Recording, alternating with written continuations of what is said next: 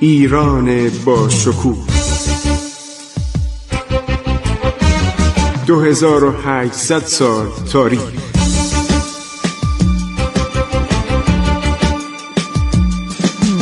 عبور از تاریخ.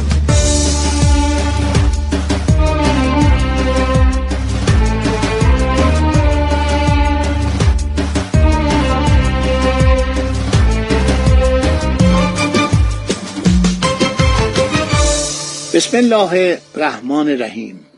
به نام خداوند بخشاینده مهربان با سلام و عرض ادب به حضور شما شنوندگان عزیز رادیو جوان من خسرو معتزد هستم در برنامه عبور از تاریخ. تاریخ زنجیه رو پس از مرگ عرض شود که مرحوم کریم خان زن دارم براتون بیان می‌کنم. خیلی خوب.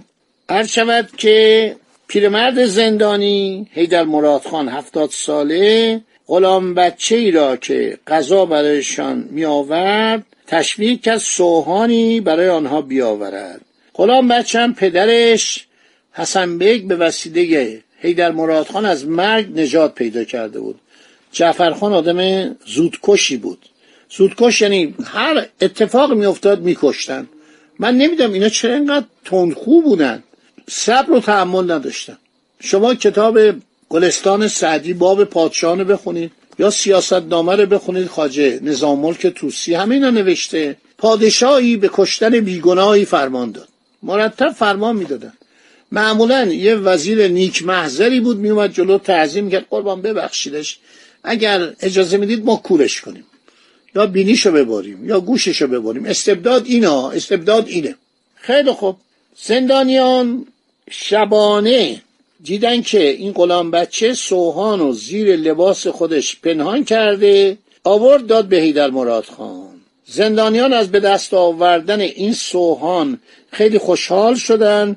پاسی از شب گذشته هنگامی که قراولان به خواب رفته بودند اطراف زندان صدایی به گوش نمی رسید ویس مراد خان برادر هیدر مراد خان این قبلا هم اسم ازش بردیم ما تو این جنگا بوده. تو این جنگ ها و به اصطلاح برخوردهای خانوادگی. ویس مراد خان من اسمش رو چند بار آوردم. ویس مراد خان برادر هیدر مراد خان که از همگی آنها نیرومندتر و قویتر بود سوهان رو به دست گرفت. با آن نخست زنجیر کلفت گردن و پای خود را برید و باز کرد. بعد گردن و پای هیدر مراد خان و سایر زندانیان را یکی یکی برید. بعد همه اینا از قید زنجیر آزاد شدن. تا صبح تا سپیده صبح اینا به نوبت این سوهان رو به این زنجیرها میمالیدن میساویدن میکشیدن و دست و پاشون رو باز کردن. بعد رفتن میله های یکی از پنجرهای آهنی زندان هم سوهان کشیدن. میله های مزبور رو کچ کردن راه خروجی برای خودشون پیدا کردن. از این راه یک به یک آنها خارج شدند. آهسته از جلوی قراول زندان که به خواب عمیقی رفته بود عبور کردند. به طرف طبقات بالا رفتن نمی‌دونم این ارک عرض شود کریم خانی بوده طبقات بالا داشته. من نمی‌دونم. در اینا رفتم بالا. رفتم بالا رفتم به طرف سالونی که جعفرخان در داخل اندرون سلطنتی در اونجا به خواب رفته بود مریضم بود بیمار بود بیمار شدیدی بود رفتن اونجا. اینا زندگی اینا رو آدم می‌خونه میگه چقدر زندگی واقعا جهنمی بوده. مرتب شورش مرتب توته اینا رفتن داخل اندرون سلطنتی. قراولان جلوی اندرون وقتی آنها را دیدن نخست خواستن جلوگیری کنن. هیدر مراد خان جلو رفت و فریاد برآورد آقا من هیدر مراد خان هستم. من تا ده روز پیش تا بیست روز پیش همه کاره بودم. حالا این دیوانه ما رو برکنار کرده و می‌خواد ما رو اعدام کنه. بعد اینا دیدن اینا مسلم هستن. احتمالا نداشتن اصله. شاید یکی رو کشته بودن شمشیری داشتن فرار کردن. سربازا رفت.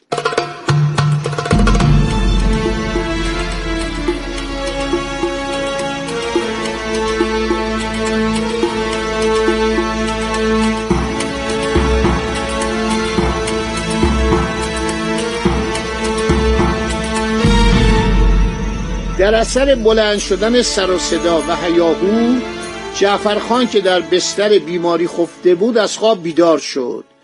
وقتی صدای فریاد هیدر مراد خان شنید فهمید که آنها به وسیله از زندان نجات پیدا کردند. از همین جهت سراسیمه با حال تب و ضعفی که داشت از بستر خارج شد. هیدر مراد خان تعجب کردند. برادرانش دیدن که شاه جلو اوناست جعفر شاه.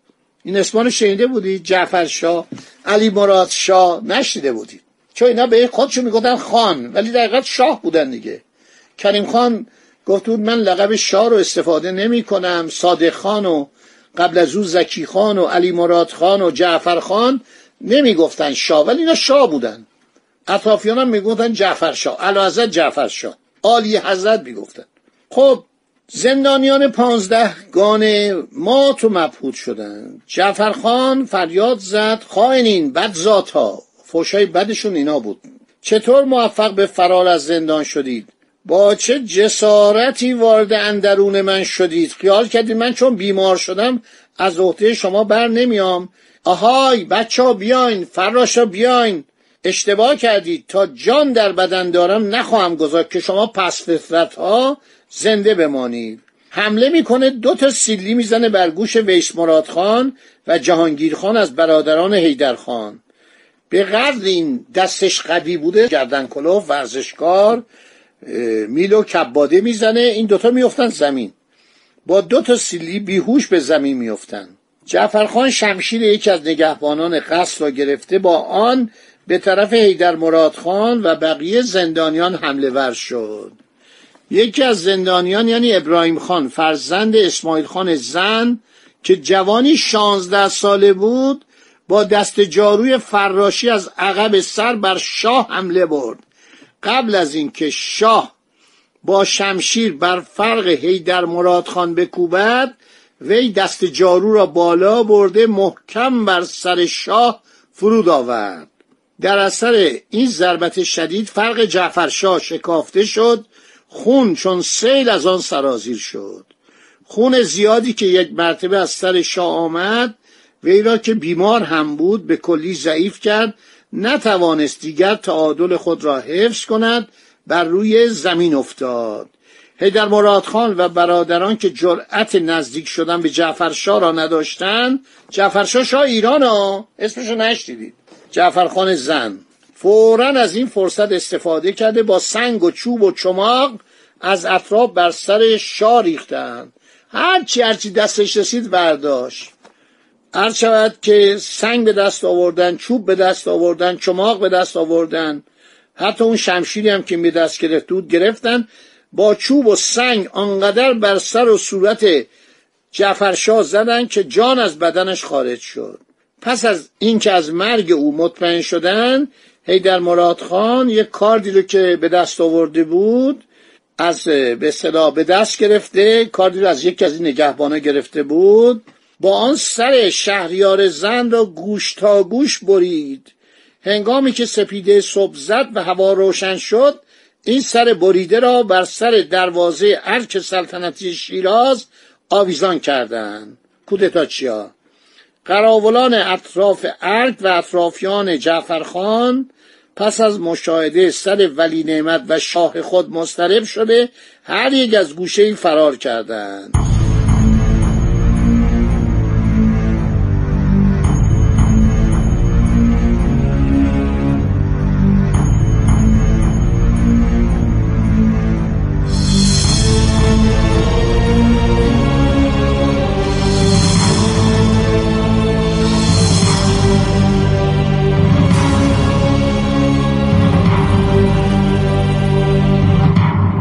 در مرادخان با کمک اطرافیان و همدستانش که از هر طرف به او ملحق شدند بر تخت سلطنت نشسته خود را شاه ایران. هیدر مراد شاه. چقدر ما شاه داشتیم. اینا نیمده تو تاریخ ها. اینا رو باید جشت تو این سفرنامه ها تو این گزارش های سیاهان خارجی تو بعضی از کتاب ها مثل مجبل و تواریخ کتاب گلستانه و دیگران خام حیدر مراد شاه زیاد سلطنتش به طول نینجامید پس از مدت کوتاهی به دست لطفعلی خان آخرین شهریار زن پسر جعفر خان در شیراز دستگیر شد و به وضع فجی کشته شد و به سزای خیانت خودش رسید. خب تا همینجا این برنامه رو ما فعلا ختم می‌کنیم تا برنامه بعدی که برسیم به زندگی آخرین شهریار زند یعنی کی؟ یعنی لطفعلی خان. لطفعلی خان خیلی از اینا بهتر بوده. خیلی آدم حسابی بوده. عرض شود که این قسمت از تاریخ عبرت آموز زندیه رو شنیدید. با شما خداحافظی می‌کنم برای برنامه بعدی که باز هم نکات شنیدنی و جالبی براتون بیان خواهم کرد. خدا نگهدار شما باد.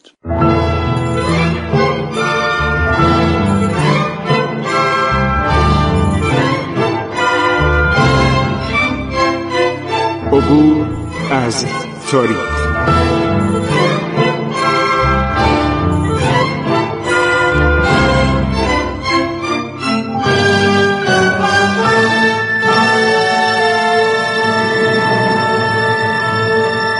ایران با شکوه 2800 سال تاریخ.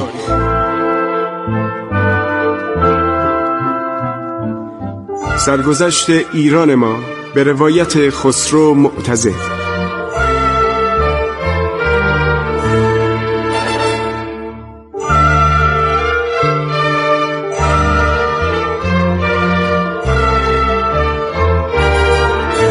عبور از تاریخ با رادیو جوان.